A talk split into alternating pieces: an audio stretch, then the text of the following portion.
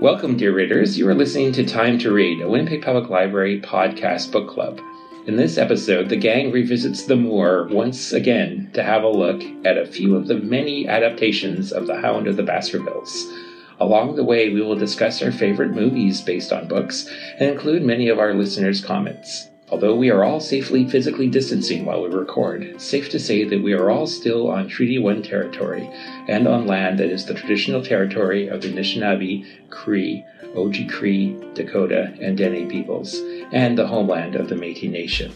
I'm Trevor Lockhart, branch head of the Louis Riel Library, and across the screen from me is. Hi, I'm Erica, branch head at Fort Garry Library. And across the screen from me is. Hi, I'm Dennis. I normally work in the Idea Mill.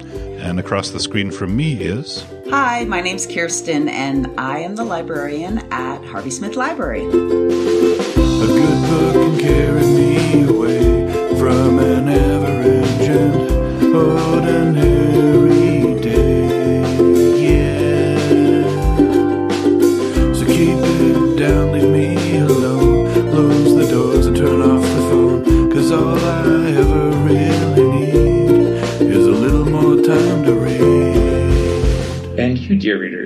we can't do this without you. It's your questions and comments that form the heart of our discussions. Email us at wpl podcast at winnipeg.ca or find our friendly Facebook group, Time to Read. Find out if your comments made it on air by subscribing to Time to Read on iTunes, Google Play, YouTube, and other fine podcasting services, or visit our website at wpl podcast.winnipeg.ca. Don't forget to stick around to the end for our special segment, Nerd Words for Word Nerds. All right, well, it seems like one episode wasn't uh, enough to hold everything we need to say about Sherlock Holmes. No, So- Wasn't enough for some of us, anyway. it? I. And uh, one of the things You we uh, discovered. Uh, one of the things we- we discovered uh, when we were discussing the Hound of the Baskervilles on our last episode was that there were many, many, many different versions of it out there in the world, including I found a, a version that was done in India. The very, very first version on film was a silent film from 1914. And I thought of you, Kristen, because it was a German film. And it was Der Hund von Baskerville. Oh, And uh, but we're not going to talk about that one because first of all, it was silent, and apparently it was it's lost to the mists of time. Uh, but we Oh. were able to find four versions that we all agreed on that we could at least watch a bit of to discuss. So uh, I thought maybe we would go through in chronological order in the year that they were released. So. Starting us off will be Dennis, who will be telling us about a version of Hound of the Baskervilles that he watched that starred Basil Rathbone as uh, Sherlock Holmes. Yeah, so I watched The Hound of the Baskervilles, which was released in 1939 by 20th Century Fox. Basil Rathbone played Sherlock Holmes, Nigel Bruce as Watson, and Richard Greene as Sir Henry Baskerville. Fox was apparently unsure whether a Sherlock Holmes movie would do well, so Richard Greene, the actor playing Sir Henry Baskerville, got top billing instead of Rathbone. This film was the first in a series of 14 starring Rathbone and Bruce. It was the first known Sherlock Holmes film to be set in the Victorian period. Apparently, most others had been updated to be contemporary. And uh, later films in this series would update the setting so that Sherlock Holmes was fighting the Nazis in World War II and things like that. Fun fact Lionel Atwill, who was the actor who played Dr. Mortimer, later returned to play Moriarty in Sherlock Holmes and the Secret Weapon in 1942. This film is pretty close to the original story, but with some notable changes.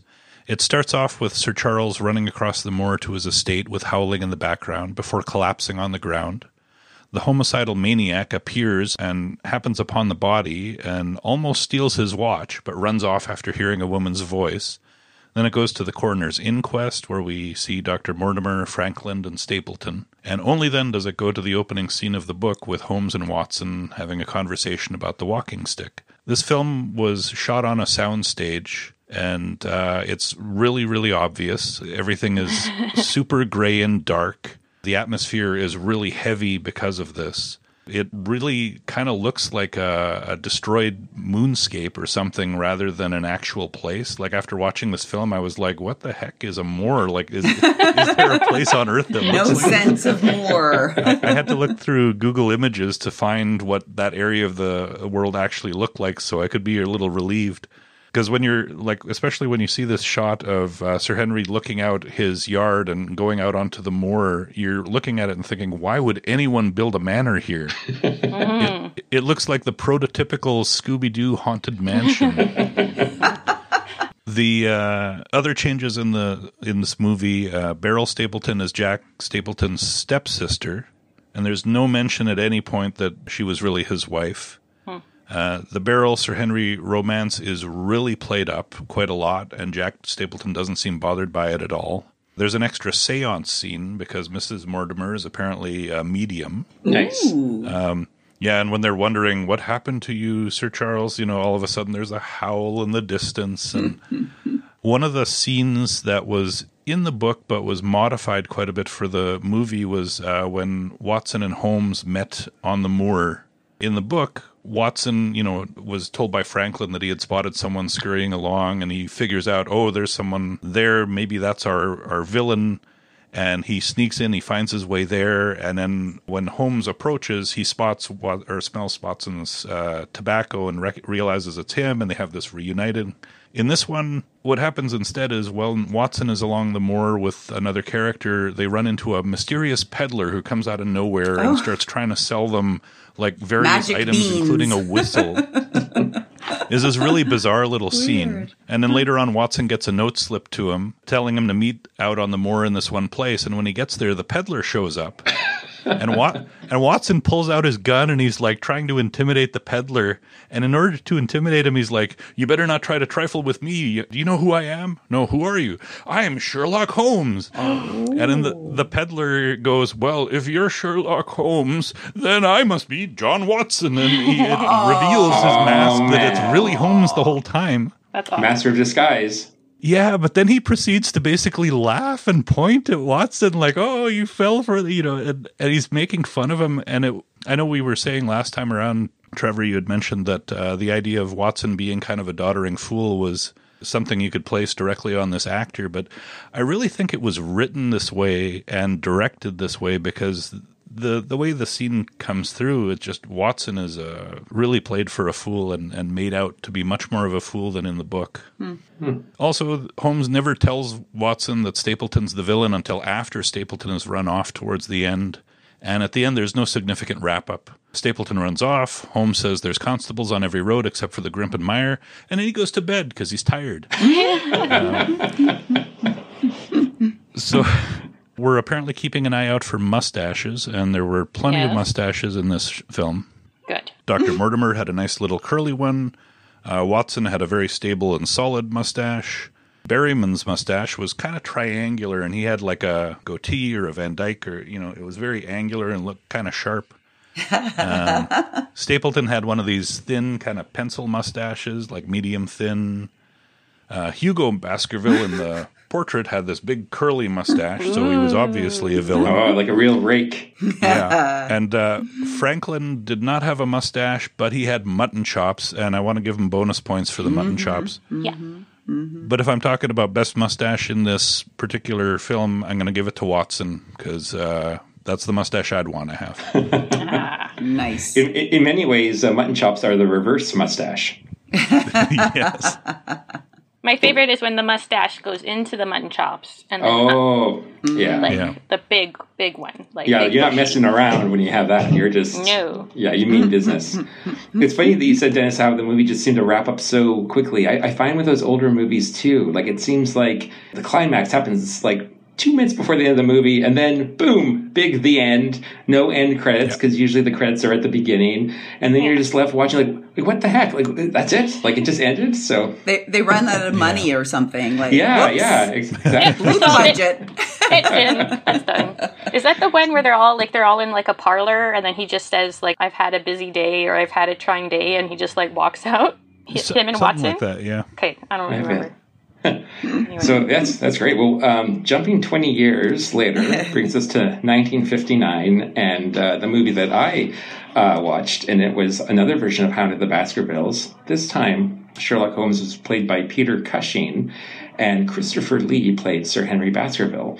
And I was so confused by this movie. I had never seen it. It was the one of the only one of the four who I hadn't seen before we decided to do this because I thought for the for the first maybe 10 minutes that Christopher Lee was Sherlock Holmes. And I kept saying to myself, boy, Christopher Lee sure looks a lot like Peter Cushing. And, and, and the problem was is that Peter Cushing has done two versions of Hound of the Baskervilles. He did another one that was for BBC 10 years later, like in the late 60s. And it was terrible. It was done like on a soundstage. It looked like sort of like a mid-level soap opera production values. And that was the one I watched first.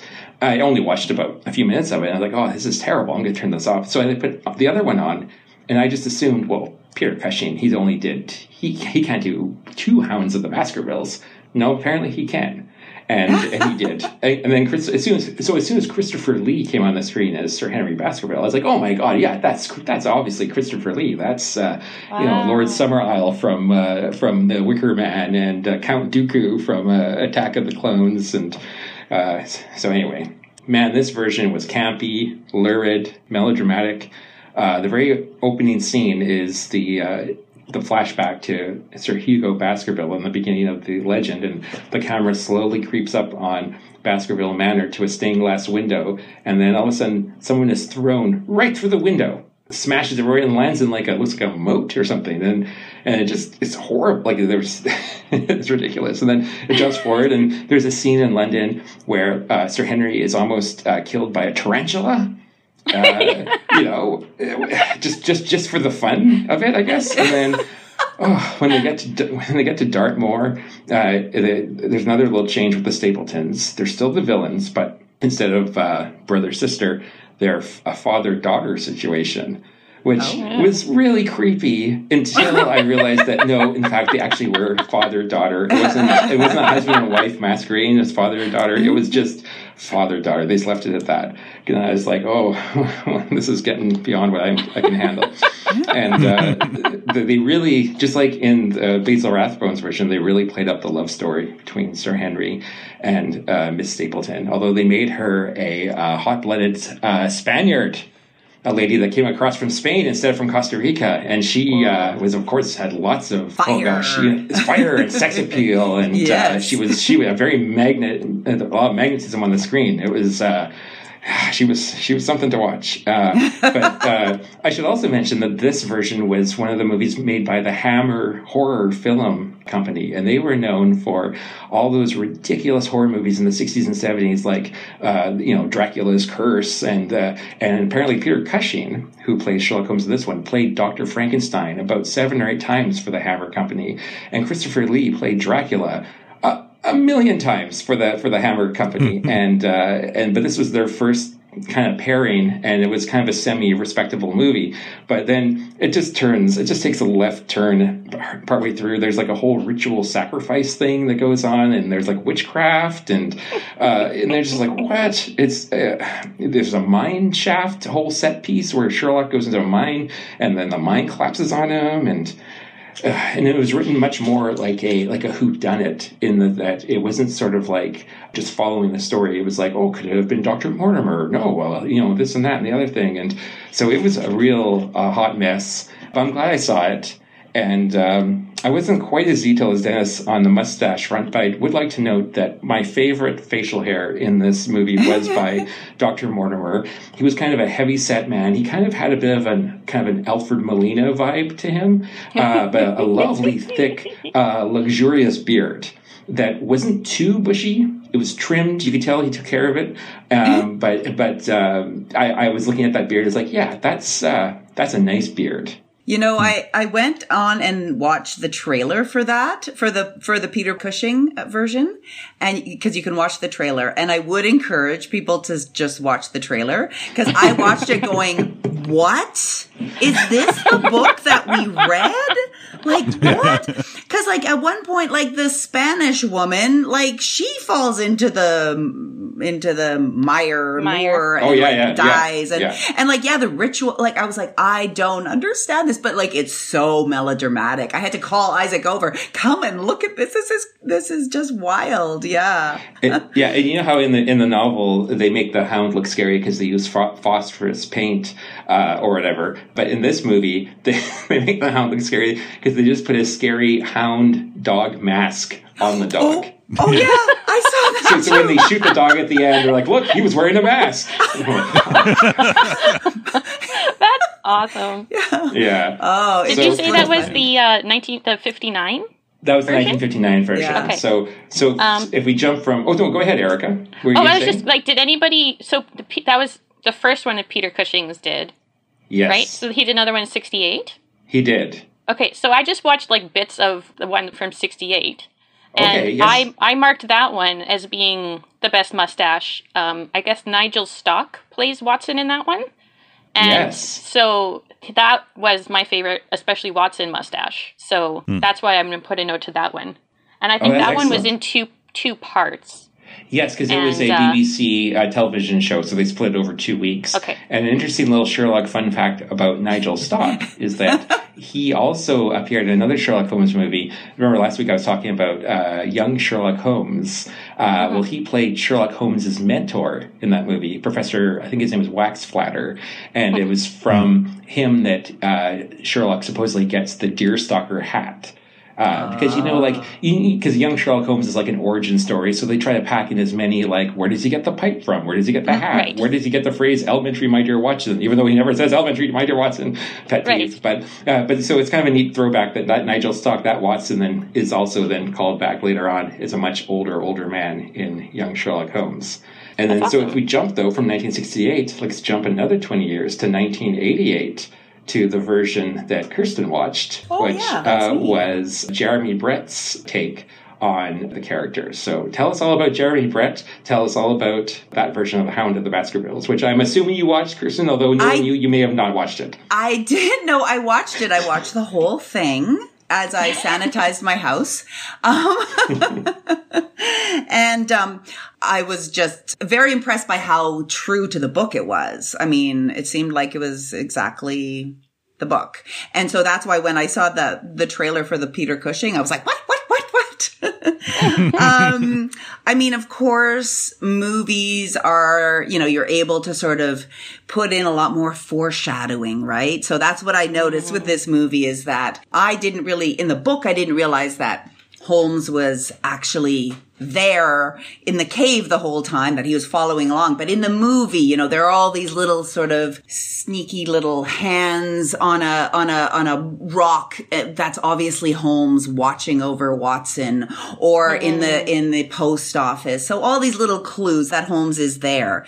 And, um, so you get those, that foreshadowing right from the very, very beginning it you know it still felt quite sort of melodramatic as well you definitely did see images of the moor because it was 1988 so i think sort of the filming was a little bit better with a bigger bigger budget um, although i'll talk more about that. Something i noticed too well something annoying i mean i felt like the women were actually almost more weakly presented in the movie than in, in even in the book because they were just like sort of pathetic characters like um ll what was her name again? Anyway she was just so weak and fragile and holmes had to sort of carry her away or uh, whoever it was but also what I noticed too at the end of the book, uh, at the end of the movie, Holmes was like hugging people. He was like hugging people in comfort. I was like, what? This does not seem like, like him.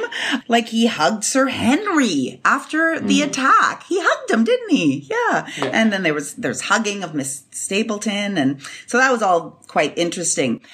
So after I'd watched it, I did then kind of go on and look for some reviews because I don't always, you know, maybe trust myself. and uh, a New York Times review actually really gave a positive review about this rendition and said that Brett's performance brings a calculated touch of 19th century melodrama to the role. So loved it. Um, and then I went on to the Arthur Conan Doyle Encyclopedia, which obviously is a group of people who are very, very into Holmes and Holmes movies and adaptations. And they were much more critical. And they said that Jeremy Brett himself regretted that the film hadn't been developed sufficiently to achieve perfect accuracy, which I thought oh. was, come on, like get your expectations down there a little bit. also, too, they said that the producers had used up most of the series budget in earlier films.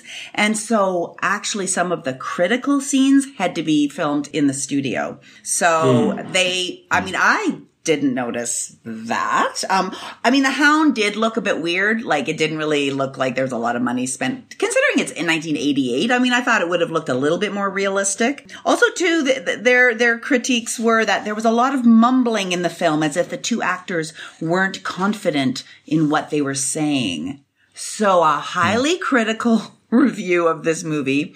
I probably am, you know, would say more like the New York Times review. It was good, very faithful. Uh, Jeremy Brett was good.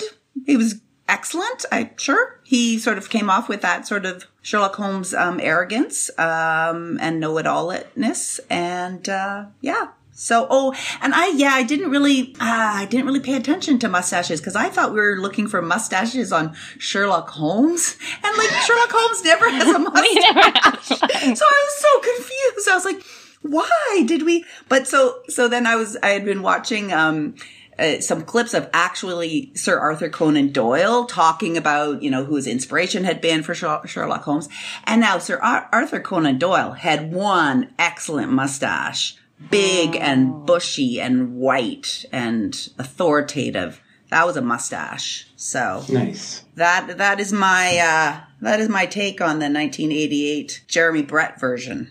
That's fantastic. You know, there's one one criticism you didn't mention though, uh-huh. which is my only real beef with the Jeremy Brett version is they didn't make very many changes to the original story, but they did change Sir Henry as having come from America instead of having come from Canada. And that annoyed me. It's weird how they decide what to change. Like with the peddler thing, like what did they think Yeah. was missing? And like, yeah, why why change the country that he comes from? It has no import at all. yeah. Right. Well, But that's the the neat thing about watching version, multiple adaptations. Um, yeah, in the Peter Cushing uh, version, Sir Henry came from South Africa. Oh. oh, For no, for no reason at all. Like Christopher Lee isn't South African. I don't know. Just make it more exotic, I guess. Who knows? but uh, I don't So- know. Just decision making things. yeah. Odd. Well, jumping from 1988 to another 30 years, if you can believe it, the most recent adaptation of The Hound of the Baskervilles will be introduced to us by Erica. Yes. So I was watching the second episode of the second season of Sherlock, which is called Hounds of the Baskerville. It stars Benedict Cumberbatch as Sherlock Holmes and Martin Freeman as Watson. And I want to just point out Martin Freeman is also Bilbo Baggins and Arthur Dent from Hitchhiker's Guide, so that guy has some range. And um, I love I loved this adaptation, but it is not in any way uh what you call it. It's not really an adaptation so much as it is, is like a reimagining of them, their characters and their adventures, and yet somehow seems to still capture the essence of Sherlock and the essence of Watson and the essence of the story. So um, the the Hounds of the Baskerville is sort of yeah to me more of a collage of fragments of, from the story put together, re, kind of re like mixed up, like chopped up, mixed up, put back together in a kind of a mosaic by somebody who obviously loves Sherlock Holmes, which is the I can't remember his name, but he also plays Mycroft in the thing. And somehow, yeah, still even though it takes place in the present day, it somehow still manages to have the same tone of a classic horror, but there's like it's like a creepy military scientific lab instead of a creepy Moorish old haunted estate. And uh, monster dogs, I mean, our monster dogs are always timeless, of course. Um, monster dogs. There's no mustaches in this one. Not one? So major, I mean, not that I recall. I was mainly looking for Watson mustaches. Oh, okay. And um, there was no remarkable mustaches, I guess. There might have been some, like, there's like the uh, Barrymore. All the character names are used, yeah. um, but there are they're different people. So, like, Dr. Mortimer is Henry's female therapist.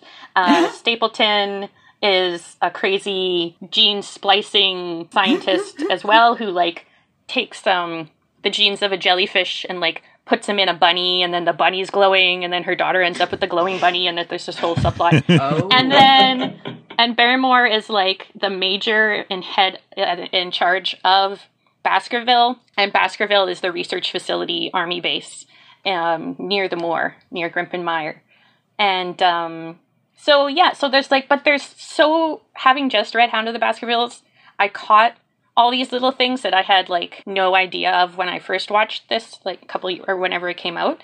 So even like even little things like that, there's a minefield surrounding the facility, and that's where the killer ends up dying because it's like instead of in the book, the killer runs away and gets sucked into the sinkholes. I think in this one, he runs away into this minefield, and that's what does him hmm. in. So it's like little things Oh. like that are redone in a different way. So anyway, other than like these little bits and then these wonderful lines like the prince of a hound of a gigantic size and um, mm-hmm. stay away from the moor at night if you value your lives and mm-hmm. like everything else is just it's kind of like a brand new story with like associative bits thrown in. Uh, hound ends up being the word hounds ends up being a clue as to the true murderer.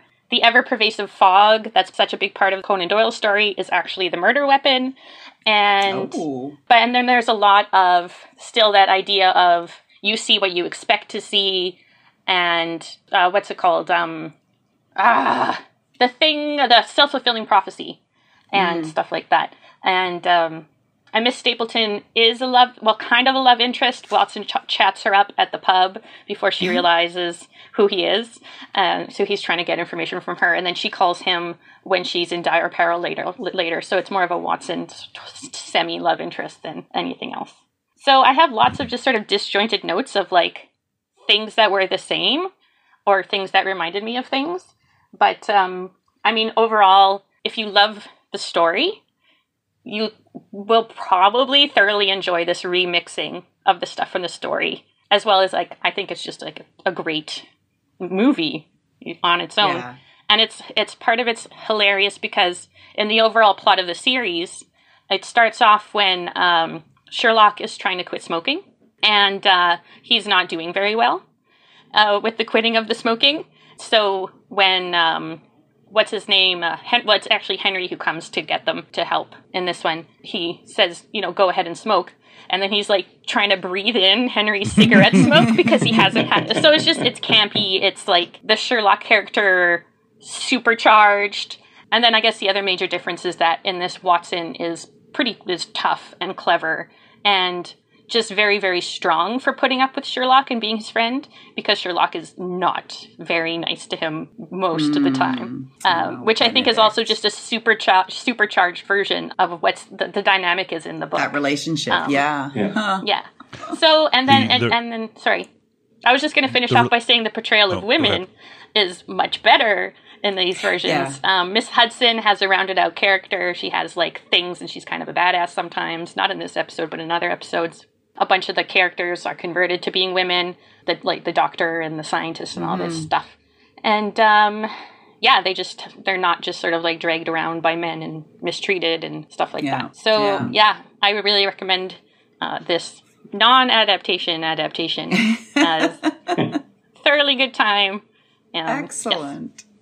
I uh, I rewatched the uh, Hounds of Baskerville just a couple days ago, and I hadn't seen it since it had come out three or four years ago, and I absolutely loved it. Yeah. Uh, especially after having read the original novel again, that was fresh in my mind, and then just to see, yeah, like you said, Eric, I think you you nailed it when you said it was just it's like a it's like a remix of the Yeah. story. It takes all the great great moments, little lines, and kind of twists them just a little bit so that and the storyline is different enough that it's still very compelling. It's very watchable. You're not even though you know how the Hound of the Baskervilles ends, you don't really know at all what's going on and how it's going to end. And there's so many excellent little nods to the series. Like one of the ones that made me laugh out loud was at one point Inspector Lestrade shows up uh, in Grimpen to help out, and uh, and Holmes is like, "What are you doing here?" Uh, and he's, "Oh, I'm on holiday." He's like, "You're obviously not on holiday. You're all tan. You just got back from holiday. You're not going on a second holiday."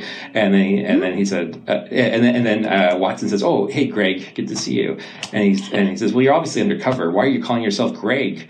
And then Watson says, "Well, that's his name." He goes, "It is." and, and, and, and one of the funny things is, like in the original novels, I don't think Inspector Lestrade is ever given a first name, and so uh, it, this is sort of like the creator's nod to that, and uh, and also it kind of reminded me of what Dennis said in the last episode, how Sherlock Holmes didn't really know that the Earth went around the sun because it wasn't something that. He, it wasn't useful information that he could use, and so the fact that you know, Inspector Lestrade's first name was not useful information for him. He just never bothered to learn it. So all those, all those little things, yeah, were just it was so, it was so much fun to watch, and uh, yeah, I yeah, and then great. I'm just gonna like a couple more things that like that I, I love is that you know like little homages to the character. There's um there's a recurring photo of Sherlock in a deerstalker hat but it was taken kind of by surprise. He was just trying the hat on. Like it's not even his hat, but it's what keeps appearing in the newspaper. And so they tease him about that. He uh, keeps turning up the collar of his coat, and Watson keeps like calling him on it, like because he's trying to look cool and like because he's on the case or whatever. And he's like, "No, I'm cold." And um, the, oh, and then them being them being mistaken for a couple at the pub in Grimpen Mire. They're constantly there's a there's a pub owner there who's like convinced that they're a couple. Yeah, so just all these Sweet. like yeah, all these in mm-hmm. jokes for people who. Mm-hmm.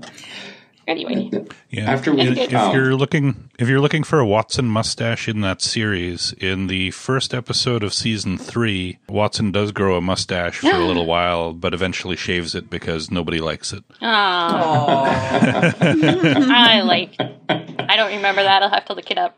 When I was uh, just looking through um, YouTube, because that's where I had no idea you could find like all of these movie renditions, I found a Lego version. Have you guys seen that? The Lego version of The Hound of the Baskervilles. It No. and, and it's made up of thirty-five thousand seven hundred and thirty-seven frames. And it's the complete story of the Hound of the Baskervilles, but it's all in Lego. It's, Whoa. I mean, I did not watch the whole thing, but I just was like, that's incredible. So I'll put a little link to that in the show notes because that was just like wild. Yeah. Holy. before we turn away from Sherlock Holmes altogether, um, I know we've all watched a few different versions, and one of the things that we were thinking about was did we all have a favorite Sherlock Holmes actor? And uh, this is also a question we put out on our uh, social media, and we had, at least on the Facebook uh, page, uh, someone gave their opinion. I'd like to just read out um, Eileen Gilbert's response. She like uh, says for sure Benedict Cumberbatch, although she says I do like Ian McKellen as well. And it's interesting that she should pick Ian McKellen because as far as I know, the only version of Sherlock Holmes that I've seen that Ian McKellen is in is this version that came out maybe three or four years ago. It's just called Mr. Holmes. And the whole idea is that, like, and this is part of the Sherlock Holmes canon, is that when Sherlock Holmes retires from being a detective, he moves to Sussex and becomes a uh, beekeeper. And then uh, that's how he kind of goes off. And so this story picks up with uh, Ian McKellen as a beekeeper in Sussex, retired. It's very, very sad, very nuanced. It's almost like Remains of the Day meets Sherlock Holmes because he's he's starting to lose his mind. He's starting to fail, but he still has that Sherlock Holmes, you know, you know, brain. And so it's about his sort of one last mystery that he solves is this elderly, elderly man living in the countryside tending his bees. Oh. And my, my wife and I went to see it on our anniversary a few years ago because it was Sherlock Holmes. And I was like so depressed by the end of it. I was just like, oh man, like this was not the movie to go see when we were supposed to have like a, a date night, you know? Uh, but anyway, it, great performance. Absolutely. It's Sir Ian McKellen, for heaven's sakes. Uh, Yeah, really. uh, so anyway, that's another uh, version people may want to check out. I think it's called Mr. Holmes. Interesting. Well, she might have also been switching in her brain uh, with Christopher Lee because Ian McKellen and Christopher Lee were both in the Lord of the Rings, and so a lot of people equate like you know switch the characters. Yes. So it's, it's because they yeah. Anyway, That's that true. could They also both be played, because we didn't uh, mention wizards. Christopher Lee. Yeah, they both play. E- One is an evil wizard and one is a wonderful wizard. Um, but that's just an idea because I do that kind of thing all the time, right? Like Yeah. you picture one and then you like, even if they're not really that similar at all, there's two people that I always um, like Dylan McDermott and Dermot Mulroney. I, did- I just call them both Dylan McDillan because I can't tell. I can't remember who's been in what movie. Anyway, Well, and I, I'd be surprised though if she was thinking of Christopher Lee because I've only seen a few minutes of Christopher Lee as Sherlock Holmes, and if you can imagine Count Dracula uh, with, a, with a pipe. Uh, that pretty much is Christopher Lee's take on Sherlock Holmes. It's uh, it's it's uh, yeah, but you know, it's intimidating. uh, you know, people like what they like, and uh, you know, I love Christopher uh, Lee. Yeah. yeah. But I haven't seen that version, so I don't know.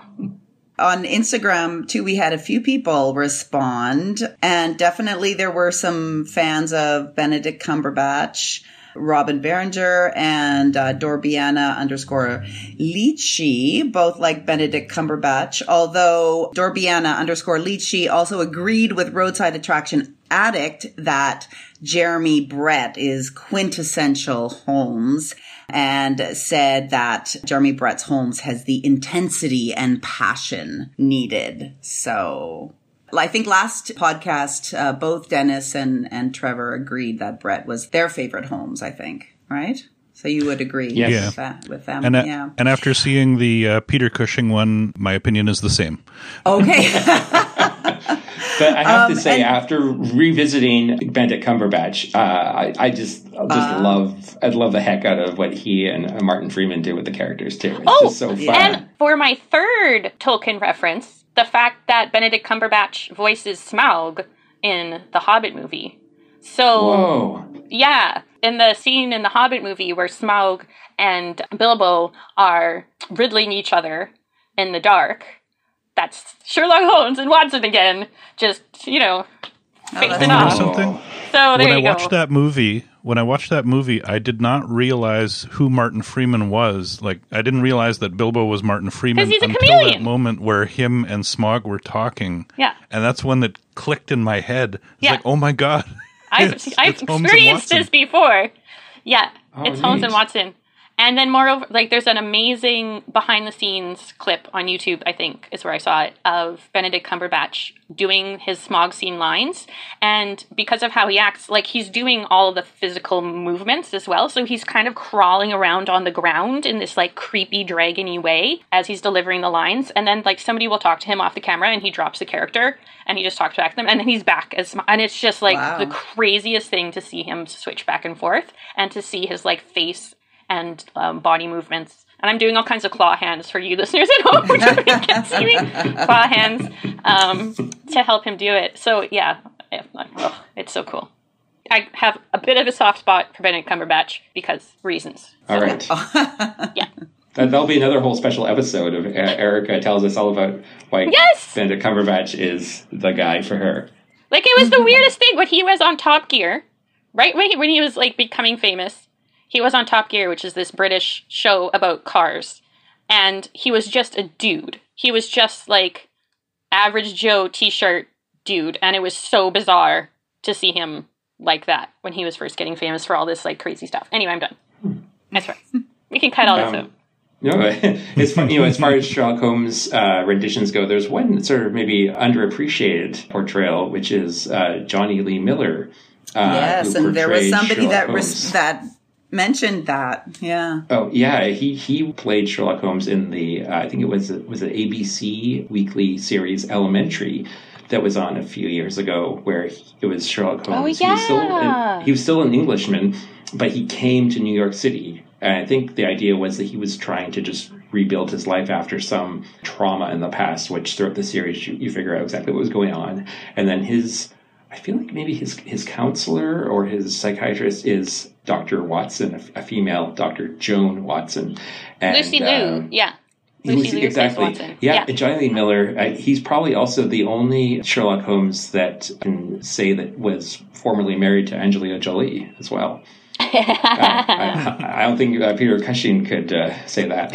Uh, uh, but yeah, Jonny Lee Miller's portrayal is, is, is a different take. He's a much more vulnerable Sherlock Holmes. I find he's a, he's um, like a struggling, recovering addict. He's a sensitive, he does a lot of interesting things with the character, and the, they aren't typical. So I, I think, yeah, Jonny Lee Miller for sure should get an honorable mention at least What we talk Yeah. about Sherlock.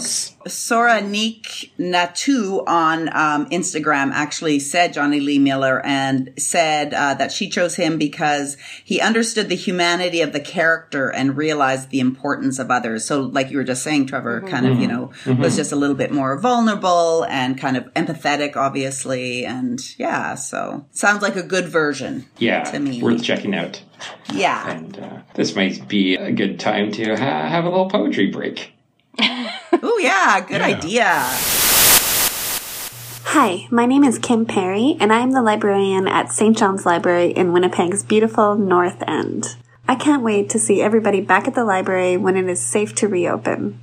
The following is a poem called Every Single Day from local rapper Osani Balkaran, aka VOB.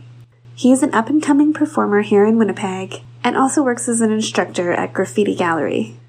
Anyone who has seen him perform knows that he takes a lot of strength from his mom, who is also a local artist. So happy Mother's Day. You can check him out on Instagram and all streaming services. Enjoy! Higher today, floating away, number my days. And every time I see you, feeling like it's gonna be the last time, last time. Uh, hop on the bus and I'm out. I need time for myself. Abandonment issues got all of these problems. I gotta suppress them and get the day done. No more consuming my brains in a wad. Tired and scared, mad and confused, mad at the world, feeling like all this is hell when I'm down and I'm out and I crash on the couch. Uh, crashing it all, holding on threads, holding my hand, man can't comprehend. And will I live? Will I survive? I'm just getting by with my mom. I love you. I'm on my way. Just got the call. Just holding on. Hitting my bottom. Rocky beginning. Three months in and I'm exhausted. Feeling like Obi verse the world verse myself. And I don't want to hurt myself. Yeah. Dreams of terror got me up. Impending doom got me motivated. Holy mackerel, you guys. We spent so much time talking about Sherlock Holmes that we didn't leave enough time to talk about books to movies generally. So we're going to do a whole other special episode where we just focus on that. So please keep sending in your favorite books to movies adaptations. We'd love to hear what they are. So now it's time for everyone's favorite segment, Nerd Words for Word Nerds. The part of each show where our hosts boil down their most prevalent thoughts of the past month into one word. Who wants to go first? I'll go first as a shocker. My nerd word is a uh, shameless ruse because I have uh, just read a book that I wanted to talk about, and we weren't going to talk about books. So this is my way of talking about a book, even though we weren't supposed to talk about a book. So my word is tramp. Tramp is a, a word for a long term homeless person who travels from place to place, traditionally walking all year round. It comes from a Middle English verb meaning to walk with heavy footsteps, um, so much like trample.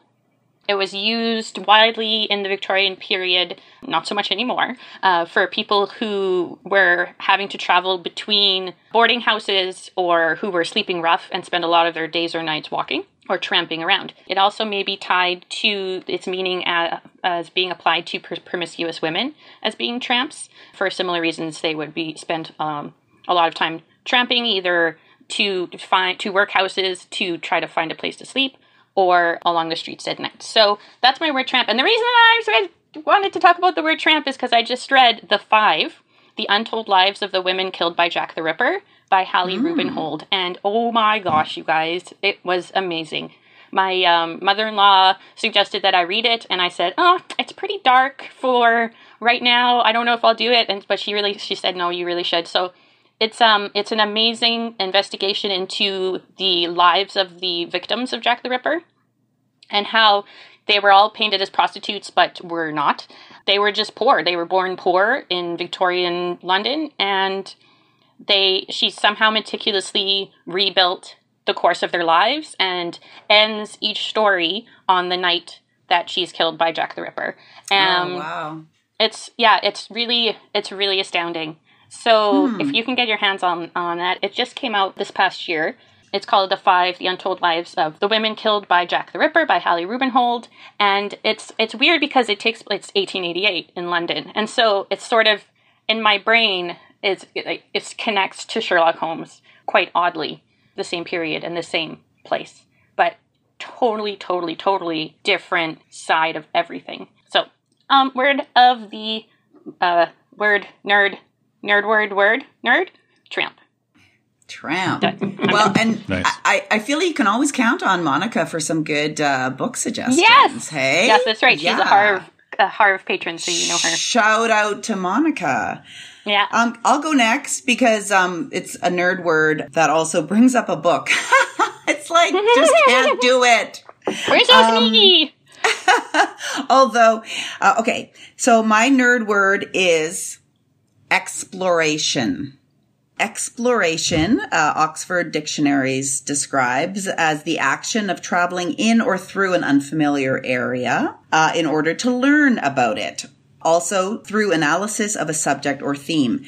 Exploration is definitely something that I've been doing this past week as I've explored deeply the world of the Hound of the Baskervilles and Sherlock Holmes. a, a very unknown territory for me. But why I also really chose it was I've been helping my son Isaac with a podcast of his, which is called the Pasadena Project. Uh, where he's um, exploring sort of the history of this beautiful apartment building that he he used to live in in the Corydon area. And um, so I was reading uh, a piece for his podcast, and it was a section out of Roostertown by Evelyn Peters. And Roostertown is where many, many Métis folks lived, and I think lots of people think of it as being around sort of the Grant Park area, but um, it sort of was down in this area where uh, Isaac's old apartment was. So he was doing sort of an acknowledgement of what land the, the, the building was built on. Anyway, so I thought, sure, I can do, read some of these uh, bits of, of Rooster Town out loud. I do podcasts all the time. I do read alouds all the time. So as I sat there in Isaac's closet, because I feel like the best uh, podcasts are recorded in a closet, and I was reading out loud, and I just kept stumbling over the word exploration and I could not get it right. I can say the word exploration. I can say it when it's on its own, but whenever I had to say it in a sentence, it sounded like I was drunk or I just I, exploration like I just couldn't do it. I had to do take after take after take. It was so embarrassing because you know I like to you know see see myself as a bit of a podcast pro, but no, I was not at all. So um, exploration was my stumbling block, but it also was a a word that really sort of personifies this last week for me with uh, doing doing all this um, deep dive with you guys. But when I was mentioning this to, to Trevor, he reminded me of this clip of uh, Benedict Cumberbatch, this interview that he did where it was brought up that Benedict Cumberbatch can Yes. never say the word penguin. I and I that. guess he did this whole like documentary about uh, I- it wasn't even about Penguin. penguins, Oh, no. but it was about like yes, nature or whatever. And whenever he had to say the word penguin, he was like penguin, peng. Penguin, like, but like they just let it, he, they didn't make him do it over and over again. He just continually says it wrong the entire time. It's so funny. So then I felt actually a lot better about, you know, my own exploration, um, pronunciation. So I'm going to link to that, to Pen- uh, Benedict Cumberbatch's, um, penguin, penguin, um, in the show notes. But that's, so that, anyway, that's my very long, um, nerd word That's it. chat about exploration. You Nice. pronounced it perfectly every single time. Thank you. Uh, I guess I'll go next.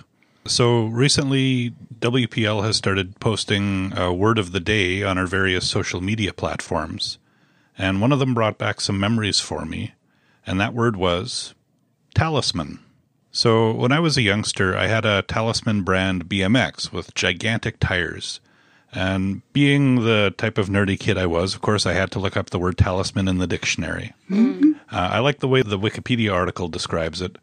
A talisman is an object that someone believes holds magical properties that provide particular power, energy, and specific benefits to the possessor. It comes from the Greek telesma, meaning completion, religious rite, or payment, ultimately from the verb teleo, I complete or perform a rite. So as a child, I loved this idea of a magical object that would protect me or give me powers. As an adult, I'm more of a philosophical naturalist, so I don't give any credence to the concept of magic or supernatural powers, but I am still in love with the idea of special objects. It makes no rational sense to imbue an object with characteristics or concepts that they can't possibly possess. But we are not entirely rational creatures. Our brains are powerful, pattern matching, storytelling machines that look for and create connections wherever they can, including with inanimate objects. So, despite the irrational nature of it, I can't help but become attached to physical objects sometimes, and they, in a sense, become my talismans.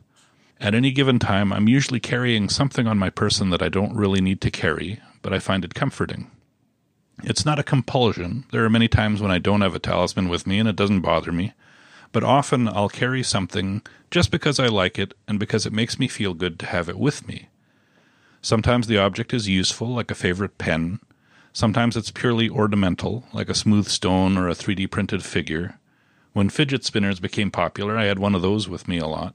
It can be almost anything, but the thing separating it from whatever else I'm carrying is that I carry that particular object because of how it makes me feel rather than because it's something I need. So somehow this makes me just a little happier knowing that I have a talisman in my pocket going with me as I go through the day. Talisman. Oh, I love that's, it. That's lovely. That's great. yeah. And I also like it's it's it was interesting. A couple of weeks ago, I was reading a thing about anxiety, and the expert who wrote it suggested carrying a talisman, um, and that's the word he used. And it's just just because it can become a focus for calming thoughts, or for mindfulness, or for positive association. So, I mean, I guess it depends what you mean by rational but those are all that those those are all kind of powerful impacts that a physical object can have. yeah. So that's really cool. Yeah, I love, Love that word. Yeah. Well, as I was listening to Dennis, I was just sort of absentmindedly just uh, holding my wristwatch in my hand. I had taken it off my wrist and just held it in my hand. And the last couple of years, uh, listeners may or may not know that I've really gotten into wristwatches in a big way. and, uh, and I'm starting to think now, well, maybe, maybe these wristwatches, they're, maybe they're like, uh, talismans. Uh, they, I, I, they make me happy. I have one with me almost all the time, and they're there there's some interesting, they're comfort in a way. So, and then once again, I've, I've I haven't learned the lesson that I should never follow Dennis when it comes to uh, nerd words, because. Uh, but uh, be that as it may, we must carry on, and I will finish off our nerd word segment with something called Schlager music. If you, Oh, Oh, I, yes. I, oh, uh, Kristen, I, I was hoping that There's no perhaps. uh, segue. There's no I, I- segue I was between hoping talisman perhaps and you would Schlager recognize music. this word, Schlager music. Perhaps uh, Kristen could explain it better than me, but it's a uh, type of Euro pop. It's uh, sweet, sentimental ballads with a simple, catchy melody. Uh, many examples of this type of music you can find at the Eurovision Song Contest every year that began in 1956. It's kind of Germany's equivalent to America's country music. There are Schlager parades through German towns where people dress up in 70s clothes and kind of, uh, you know, uh, have throwbacks to, to that time. The reason I mentioned Schlager music is one of Germany's, I guess, most popular Schlager music duos were called Cindy and Bert. Uh, and uh, and one of their hits, which is considered a rarity among the fans, is a uh, cover tune of Black Sabbath's "Paranoid," but they've changed the title to "Der Hund von Baskerville." and, and, and the words are all changed. Uh, t- I think I, I've got a translation from the German. I'm, I'm not going to read all the lyrics, but I'm going to read the first stanza just to give you a sense of what Der Hund von Baskerville sounds like. So these are the English words. Fog drifts in thick swaths across the moor from Forest Hill. Green and ghostly, a wisp grins. It is night in Baskerville. Who spreads fear and terror? Who destroys what he wants? Everyone is trying to hide in front of the Baskerville dog. Who is he? That Baskerville dog? Oh, yeah. so Is he that that's, Baskerville dog? Oh yeah, my so gosh. I mean, if you just YouTube, I wish I had the um, German in uh, front of me. and Bert, it, it's a, it's really a fantastic song. Oh my Uh, I think that's you'll all enjoy it. It kind of wraps up our deep dive into the Hound of the Baskervilles. Yeah. And, uh, and so, I, uh, with that, unfortunately, that's all the time we have this time. Thank you so much, dear readers, for tuning in. Get in on the conversation by finding us on Facebook or emailing us at wpl-podcast.winnipeg.ca. Is there a topic you'd like to hear us discuss on a future special episode? Let us know. We'd love it if you hit subscribe in iTunes or your favorite podcast service, and we'd love it even more if you were to give us a rate and a review. And until next time, make sure you find Time to to read. read.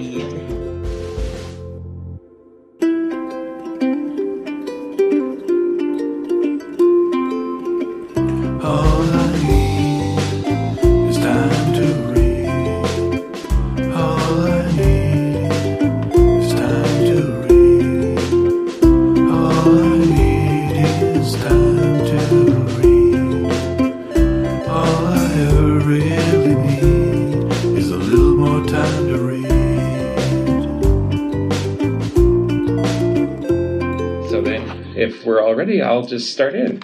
Mm. All right. You're- okay, I think it's going to be relatively not noisy here, hopefully. So, see how it goes. Okay. You, you kicked out your family? yeah, I, I, they, they're out of the kitchen, but uh, I think they know what we're starting to record. I'm starting to record. okay, I think so. Okay, here we go. Excellent.